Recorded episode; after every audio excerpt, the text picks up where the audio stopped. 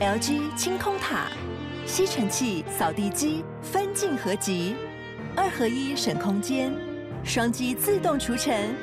双机一体轻而易举。LG 清空塔。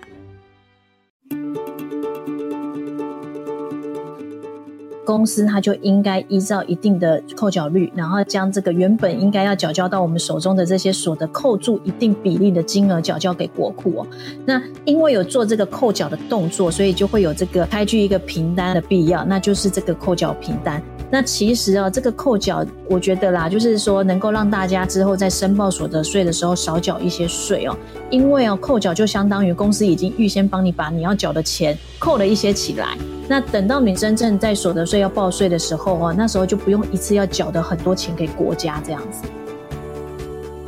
它有一个好处就是说，假设你其实一年的所得非常多，如果没有扣缴的话，那在报税季的那个时候，你就可能会一次要需要缴很多的钱给国家。本集节目由经济部中小企业处与法律白话文运动跨界合作推出。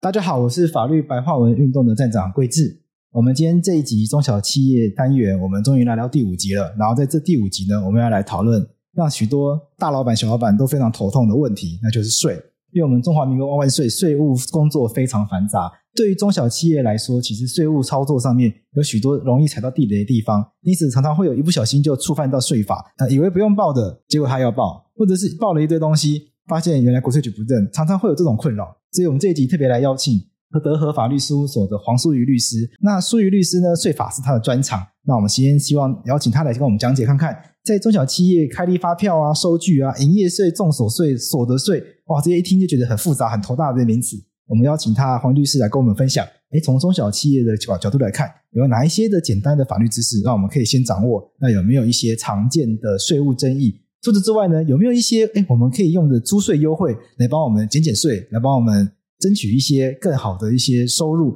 那我们欢迎黄书瑜黄律师。Hello，大家好，我是德和法律事务所的黄淑瑜黄律师。那今天非常高兴能够来上贵智的节目哦，来跟大家讨论一下有关于税的东西，这样子。好，那黄淑瑜律师呢，也是我们经济部中小企业处的荣誉律师。那我们经济处中小企业处呢，啊，每年都会聘请许多的荣誉律师来为中小企业处服务。那我们中小企业处呢，它还有提供法律咨询服务，也有提供法规调适资源等等。那我们今天这期节目呢，我们特别邀请荣誉律师黄淑瑜律师。来跟我们聊聊税法。不过我们在开始之前呢，还是要先声明，今天的荣誉律师黄书瑜律师的意见呢，呃，是黄律师个人的专业意见，那不代表经济部中小企业处的立场。那在我们正式开始之前呢，我想要先跟黄律师聊聊看说，当我们公司开始营运之后呢，我们就开始要面临诶开发票，然后要来了解营业税、所得税等等规定。那一开始能不能先给大家一个简单的观念，说，诶有没有跟发票啊、营业税、所得税这些？呃，什么加值型营业人这些哦，大家一听到就觉得很头痛的名词，能不能先给大家一个简单的开场，让大家有一个基本的了解？嗯，应该是说，其实像中小企业，它在营运过程中，我们最直接可以想到的，就是它会面临到的税务，可能就会是营业税嘛。好，那像是会去思考说，比如说税率啊，或者是说到底该不该开统一发票这一类的问题哦。那一般而言来讲啊，营业税的税率是百分之五。那如果是一些特殊行业，像是金融业啊、特种饮食业啊等等，那它可能就会有比较不一样的税率计算。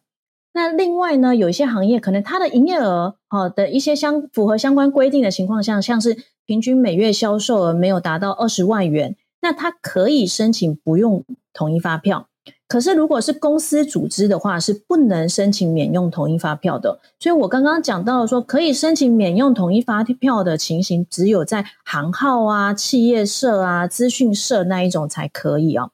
那至于哦，公司购买劳务啊或是货物的发票，在报税的时候是否可以拿来扣抵哦？其实我会说，就是要看一下这个发票的性质哦。因为哈，如果跟这个行业完全无关的。那这个发票当然是无法，或是有一些项目的金额也会有一个扣抵的上限，所以并不是像大家想的说，哎，只要是开公司，只要是发票，全部都可以做扣抵哦。那比较常见、不太会有争议又可以扣抵的，就是跟这个业务有直接相关的发票啊，或者是水电费啊、公司承租的一些租金啊、电话费这些啊，因为这是他跟他的业务可能有最直接的相关。那谁需要缴纳盈利事业所得税哦？这个问题，其实只要这间公司哦，它在我国境内，不论是我国境内或境外取得的所得，它都需要缴纳盈利事业所得税。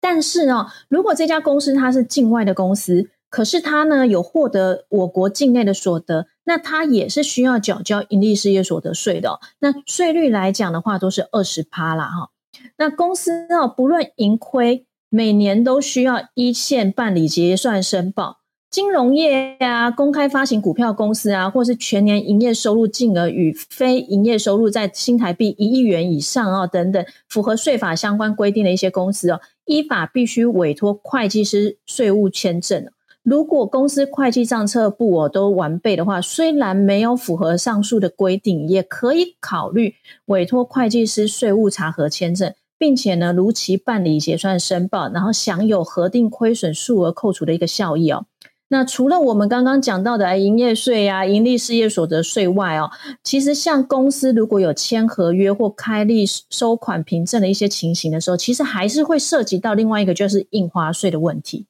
那黄律师可以请你跟大家简单介绍一下营业税、盈利事业所得税，还有你刚刚提到的印花税。指的是什么东西吗？嗯，简单来讲，要讲白话一点，就像营业税。其实照理来讲，我们在卖东西，就是像我们今天买了一个东西的时候，其实我们应该要付一个就是税。可是呢，呃，政府它不可能对每一个消费者去逐项去课征你这个营业税，因为呃，比如说你买一支笔，可能才十块钱、二十块钱，政府还要再一一项一项就跟你课这个税，可能会很麻烦。所以他就转嫁到了这个，就是像我们企业经营者啊，这些卖东西的人哦，那让他们去做一个有点像是代替政府先向消费者预先收取的一个税率这样子一个税。那刚刚讲到的这是营业税，那盈利事业所得税是什么？其实呢，呃，名词上感觉好像都很像。对，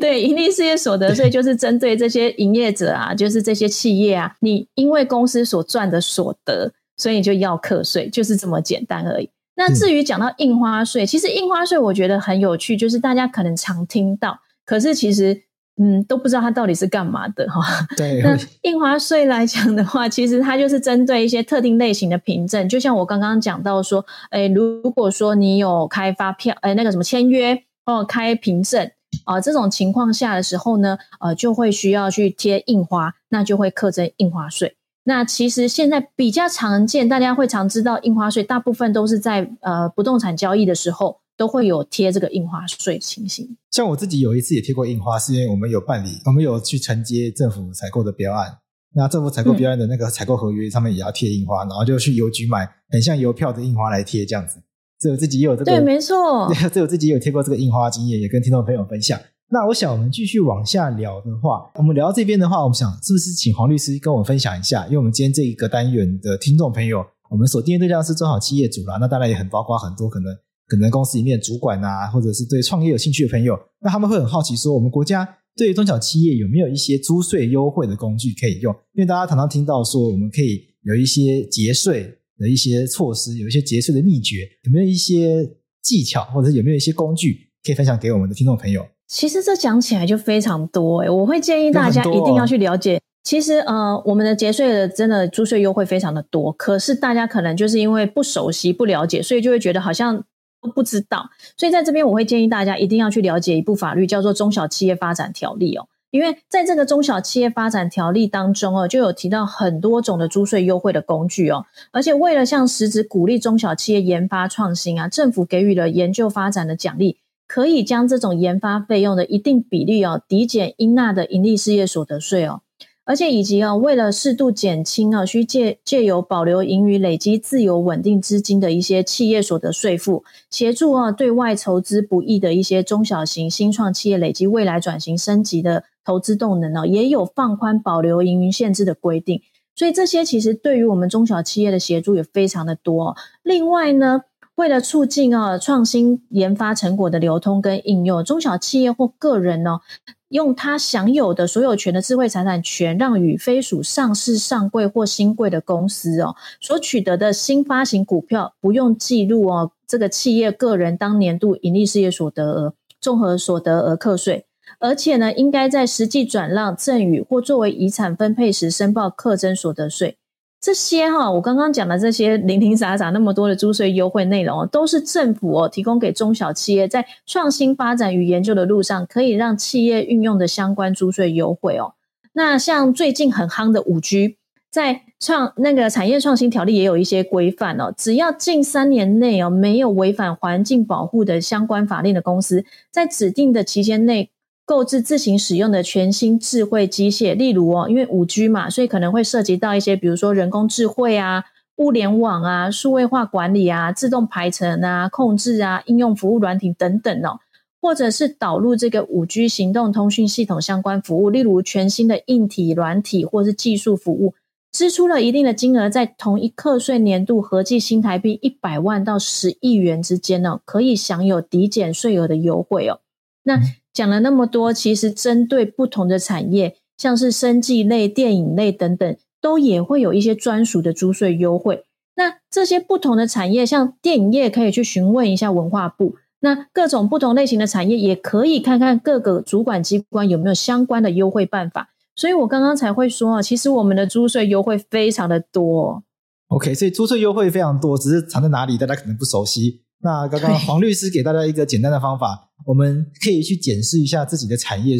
我们可以去检视一下自己的公司属于哪个产业。那每个产业都会有自己的主管机关，电影业会有文化部，那如果是医疗的话，可能就卫福部。那到就可以去主管机关的网站上查查看，或者是直接打电话去问问问看，说：哎，我们这个产业，我们目前有没有提供哪一些注税优惠，可以让我们产业内的企业来做使用，然后来提高我们企业的竞争力。因为这也这租税优惠通常也是国家为了要提升呃产业转型来去做的一项政策。那这个要就要花。这个就要麻烦大家自己做功课的，因为它藏在各行各业里面。我想我们今天短短这一集是讲不完的。我们今天这一集我们要来聊，接下来要来跟黄律师聊一些大家常常听到的一些呃疑问或纠纷。譬如说，我们常常发现，呃，公司的登记的老板、登记的负责人，常常不是实际上的老板。这在台湾其实是一个很常见的状况，就是会有所谓的人头负责人。譬如说，可能先生创业，然后太太挂这个公司的老板。或者是找家里的爸爸妈妈来挂这个公司的老板，就是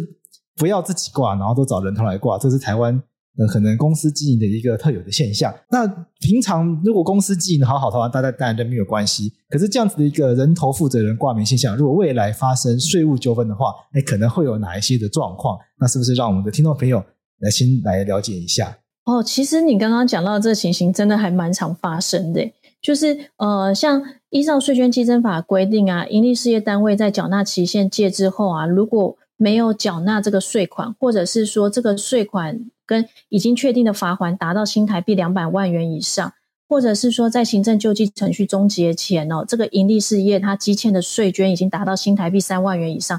就可以哦，由财政部函请内政部移民署限制这个负责人出境哦。那你刚刚讲到的这个人头负责人啊，其实既然他就是这个公司登记的负责人啊，那当然财政部当然就可以函请内政部移民署对这个人头负责人对他限制出境了。那如果说你觉得说呃，我我是我只是一个挂名负责人啊，真的好像有点倒霉哈、哦。可是呢，因为登记就是登记这个人，所以除非哦可以提出法院的一个确定判决，或者是说经过主管机关撤销或废止登记，才能解除这个限制出境哦。所以这个人头不要乱当啊！对，你当了人头，你觉得你你觉得你只是人头，你又没有实际做事，为什么要负责？不好意思哦，因为你把你自己登记在公司负责人上面，那。政府当然就认你啊，因为你自己要登来登记的啊，那你当然后续就要为相关的公司的一些行为来负责。而且这边要提醒大家，就是其实人头负责人这件事真的不太合法啦，所以还是劝大家就是不要做这件事情，因为会给自己找出一些麻烦了。对，因为我们公司法另外针对就是负责人还有其他法律上的责任嘛，那你只是一个人头，什么事都没有参与，那实际在做事的人到底做做了什么可能狗屁倒灶的事情，你完全不知道。那为了让自己背负上很大的法律风险。其实有的时候不是很值得啦，所以请大家如果未来有遇到，呃，有人要求你或有人请求你当人头负责人的情况下，真的要三思而后行。那其实除此之外呢，我们也常常听到说，譬如说董事长过世了，可是公司还有欠一些税务，那这个国税局来追税了。那这个时候我是公司其他的董事，或者是我是股东，我是监察人，或者是我是可可能是这公司一份子之类的，那我会有受到影响吗？因为董事长通常挂名。通常董事长就会是公司负责人嘛，那公司负责人过世的话，那政府会不会来去追？哎，你也是股东，那你也要来负责？那其实依照公司法的规定啊，董事也是公司的负责人啊，所以呢，公司.公司欠税的话，无法强制执行负责人的个人薪水或财产，但是呢，依据税捐稽征法跟限制欠税人及欠税营利事业负责人出境规范等等的相关规定哦，公司应纳的。就是这些税捐哦，超过法定缴纳期限还没有缴纳完毕，而且达一到一定的数额的时候，哦还是可以限制负责人出境哦，而且还可以拘提管收这样。那同样的哦，在我们公司、哦、拘提管收就不得了，对 对啊，对，我们跟听众朋友解解解释一下，拘提管收，拘提其实就是派警察强制把你抓到法院或抓到地检署之类的地方，管收就是把你关到看守所里面。其实讲白话就是这样，所以其实很不得了。对，那同样呢，在我们公司法规定里面呢，它是有讲到说，股东对公司的义务只有缴清这个股款呐，所以公司如果欠税务这些，对于股东个人薪水或财产其实是不会有影响的。那刚刚还有提到一个人，就是监察人嘛。那在公司法的规范当中啊，对于监察人哦，他在监督公司业务的执行范围内，他其实也是公司负责人哦。因此哦.如果说公司它有欠税务，而且属于这个监察人监督公司业务执行的范畴的时候，虽然没有办法以这个作为强制执行监察人个人薪水或财产，但是我刚刚有讲到，这个在监察人的这个范畴内，他其实也是负责人，他仍然要为公司的负责，就是要负一些相当的责任，这样子。就是按照公司法的规定，虽然说公司所欠的这些债务啊、税务啊，他不会直接的要求股东、董事、监察人来直接来缴清。可是因为董事跟监察人，你们是公司的负责人，就按照公司法规定，都也是负责人，所以这个相关的税款如果没有缴清的话，可能会遭到具体、管收、限制出境这些不利待遇。但是国，也就是说，国家不会直接把你的钱从银行扣走，可是他可能会用其他的行政手段来去要求你去代为履行这个债务，所以可能还是会有面临这样子的风险存在。嗯嗯嗯嗯嗯。所以这个要担任公要担任一间的公司的董事啊、监察人啊，当然还是要有一定的合作基础，要对公司的营运有一定的掌握。我们在前一集有跟陈律师聊过创业这部分跟股权分配啊、工作分配有关的法律问题，大家也可以回去参考。那在这部分呢，譬如说有一些公司啊，它会有加盟业者，那在这个总部跟加盟业者之间的关系啊，因为像加盟业者，他们必须要给这个加盟总部加盟金嘛，那这个加盟金的收据啊，有的时候总部他不愿意给，他说。他收了你的加盟金，但是他不想开收据给你。他说这样子会造成总部增加一些税收，而且他说一说啊，给你这个收据你也扣不了，你也没办法扣太多税啊，是不是干脆就不要拿了，或者他根根本就故意不给？我们到底像这种情况下，我们如果是这种加盟业者的话，我们在法律上面到底应不应该去要求总部来去提供收据？那如果我们不去拿收据的话，哎，会不会有法律问题？哦，其实这个在我们税捐稽征法第四十四条里面有规范到哦，它有讲到说，盈利事业依依法规定应该要给予他人凭证而未给予哦，或者是说应自他人取得凭证而未取得，或者是应该保存凭证而未保存者，应该就其未给予凭证、未取得凭证或未保存凭证呢，经查明认定的总额处百分之五的罚款哦。所以依照这个规定哦，就是加盟它也是属于盈利事业嘛。所以应该自总部取得加盟金收据凭证，然后如果他没有取得，或者是说没有开立收据，都还是会依照这个规定，可能会有受罚款的处罚哦。那像电子商务平台啊，我们譬如说，我们大家现在疫情期间都习惯网络，都已经居家上班的，那网络购物已经更是大家早就已经习惯耳熟能详。所以假设如果我想要架一个网站，我们也想要创业，先从线上开始创业，那我们在网络上架设网站卖东西。那我们提供线上金流服务，然后我们来提供这种全，我们就放眼全球，希望我们货可以卖到全球去的话，这种电子商务平台，它在它在报税上面，是不是也有一些规范是我们需要注意的？嗯，这就跟我们刚刚最一开始开场的时候讲到的一样啊，就是说，如果这个电子商务平台它的总机构它是设立在中华民国境内的话，那就它境内境外的全部的盈利事业所得合并课征盈利事业所得税。但是呢，如果是境外所得哦，而且呢，已经在跟那个国家税依照那个国家的税法缴纳所得税的时候呢，这时候可以减负缴税的凭证进行税额的扣抵。那如果电子商务平台的总机构是设在中华民国境外的话，那对于在中华民国境内营业所得啊，那就要课征营利事业所得税。那其实呢，在我们的财政部税务入口网哦，它有规划一个境外电商课税专区。那境外电商的营业人可以自行或者是委托报税的代理人，依照这个网页指示，填入申请税及登记相关资讯哦，那线上申请专属的账号密码。完成了这个身份验证后，就可以在线上自行或者是委托中华民国境内报税的代理人，那依照这个营业税法第三十五条的规定去申报缴纳营业税，这样子。最后想要跟黄律师聊，有一个有趣的东西叫做扣缴凭单，就是我每一年在报税的时候，常常就听到说，哎，你要拿扣缴凭单来。像我们可能有的时候个人跟其他的公司行号有些合作的机会，那譬如说，譬如说像律师可能有案件啊，或者是我去其他的单位演讲啊，那。常常他们就会要我留资料，说会寄扣缴凭单给我，那我就觉得很困惑，说，哎，到底扣缴凭单指的是什么意思？那能不能请黄律师跟大家解释一下，这到底扣缴凭单是什么？那什么情况下我要拿？什么情况下我要开？嗯，简单来说，就是在扣缴名单，就是在你过去一年当中，倘若哈我们的所得有符合所得税法应该要扣缴的一些规定的时候呢，那公司它就应该依照一定的扣缴率，然后将这个原本应该要缴交到我们手中的这些所得扣住一定比例的金额缴交给国库哦。那因为有做这个扣缴的动作，所以就会有这个呃开具一个凭单的必要，那就是这个扣缴凭单。那其实啊，这个扣缴，我觉得啦，就是说能够让大家之后在申报所得税的时候少缴一些税哦。因为哦，扣缴就相当于公司已经预先帮你把你要缴的钱扣了一些起来。那等到你真正在所得税要报税的时候哦，那时候就不用一次要缴的很多钱给国家这样子。哦，所以因为所因为我们个人要缴的是综合所得税，对，那综合所得税理论上就是到明年五月申报之后，就是要缴一大笔。但我们现在大家在登录那个系统的时候，常常会发现，哎、嗯，我不用缴，甚至还要退，就是因为我可能在去年已经被扣缴很多笔钱，然后最后算下来，哎，实际我没有要缴那么多税，所以国家反而还把已经扣到的钱还你。对，没有错，因为通常来讲啦，像比如说我们薪水的部分，大部分薪资所得的扣缴率就会是百分之五，所以有时候你会发现，呃，有些人可能他去打工或者是领薪水的时候，发现说好像没有拿到。就是那个足额的金额，那有可能就是已经先帮你做一个扣缴动作。那我觉得，嗯，就像我刚刚讲的，它有一个好处，就是说，假设你其实一年的所得非常多，如果没有扣缴的话，那在报税季的那个时候，你就可能会一次要需要缴很多的钱给国家。那如果说有这个扣缴的话，或许就像刚刚呃桂枝讲到的，就是可能还有退税的一个机会哦。扣缴凭单上面通常会写什么，让我知道，哎，我的税本来要付给我的钱已经被扣多少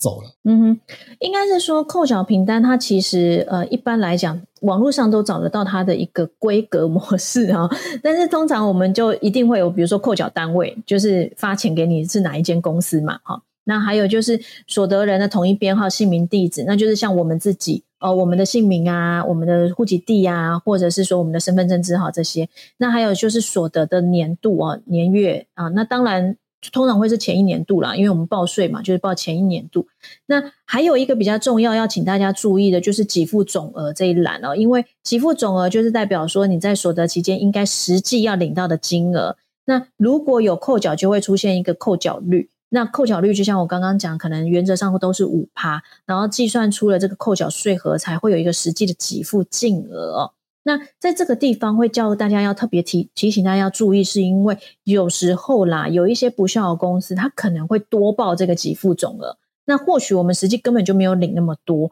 那所以在这个部分，你可能莫名其妙，你的在国税局那边的资料，你的所得就被灌水了，那就会变比较高，有可能你就需要缴比较多税。所以在这个地方就会提醒大家，假设你有拿到扣缴凭单的时候，针对给付总额这一栏，就会建议大家要多留意一下。因为给付总额指的就是这个公司应该要付多少钱给我们嘛。譬如说，我的律师费假设是八万的话，给付总额就应该是八万。嗯。我这次我这次来演讲拿六千块的演讲费，那这边就应该要写六千。嗯，但如果我们没有仔仔细看，结果后来才发现它上面六千块的演讲费被写成八千，诶，那我的收入等于被多虚报两千块钱。对，等于就是我没有，对不对？这黄律师意思就是说，我就有可能会产生因为虚报两千块而产生税务上的损失嘛，我等于要多缴两千块的，用两千块为税计算出来的税。对，因为呃，对于公司来讲，他给你这个薪水，相对他可以报费用，所以如果说他把你的所得报高的时候，相对这间公司的费用就增加了。那呃，我们通常最简单，我们报税都会说就是收入减掉费用嘛。那减掉费用支出，那对公司来讲，它费用增加了，那有可能它要缴的税就会比较少，所以在这个部分就会影响到我们自己的所得缴纳，所以才会提醒大家这部分要特别留意一下。那像有一些公司想要贪这种小便宜，他故意把你的收入报高的话，在法律上面，他可能就会有，譬如说业务增载不实啊、诈欺等等的问题，所以这个这要请听众朋友要注意。就是说，我们大家不要为了去贪那个小便宜，想要把自己公司的这个支出报高，来去贪图这个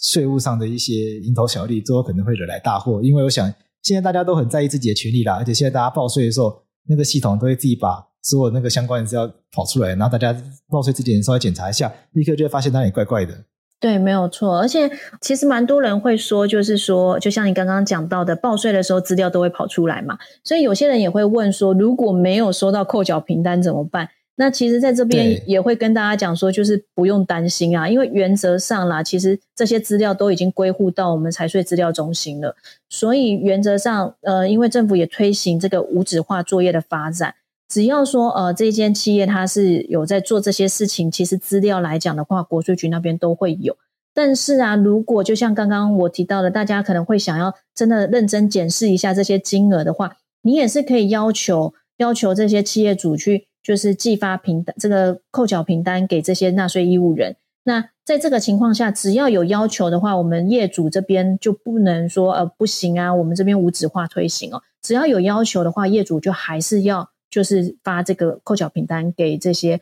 呃，就是纳税义务人这样子。OK，所以提供扣缴凭单是这个业主的公司的义务了。嗯，大家如果没有拿到扣缴凭单的话，可以去跟他们来索取。那现在如果上网看国税局的相关资料的话，其实自然人凭证啊、健保卡一查，应该都会有相关的资料，那就会知道自己到底要缴多少税了。对，好，我们今天这一集非常感谢黄淑瑜律师来帮我们介绍跟税务方面有关的法律问题。来让我们的中小企业主以及我们的听众朋友，对于这些相关的税务以及相关的租税优惠工具，能够更多的理解。那那也欢迎大家，如果对今天的这个主题有更多兴趣的话，诶可以上我们中小企业法律咨询服务网来来查看相关的资料。那如果中小企业朋友在企业经营上遇到法律问题的话，那这部分我们经济部中小企业处，它为了减轻中小企业的法律遵循负担。有提供中小企业浅显易懂的法规资讯，而且每两年会聘临聘一百五十位优秀的中小企业荣誉律师。那如果大家有法律疑问的话，可以透过中小企业的法律咨询服务网来做预约。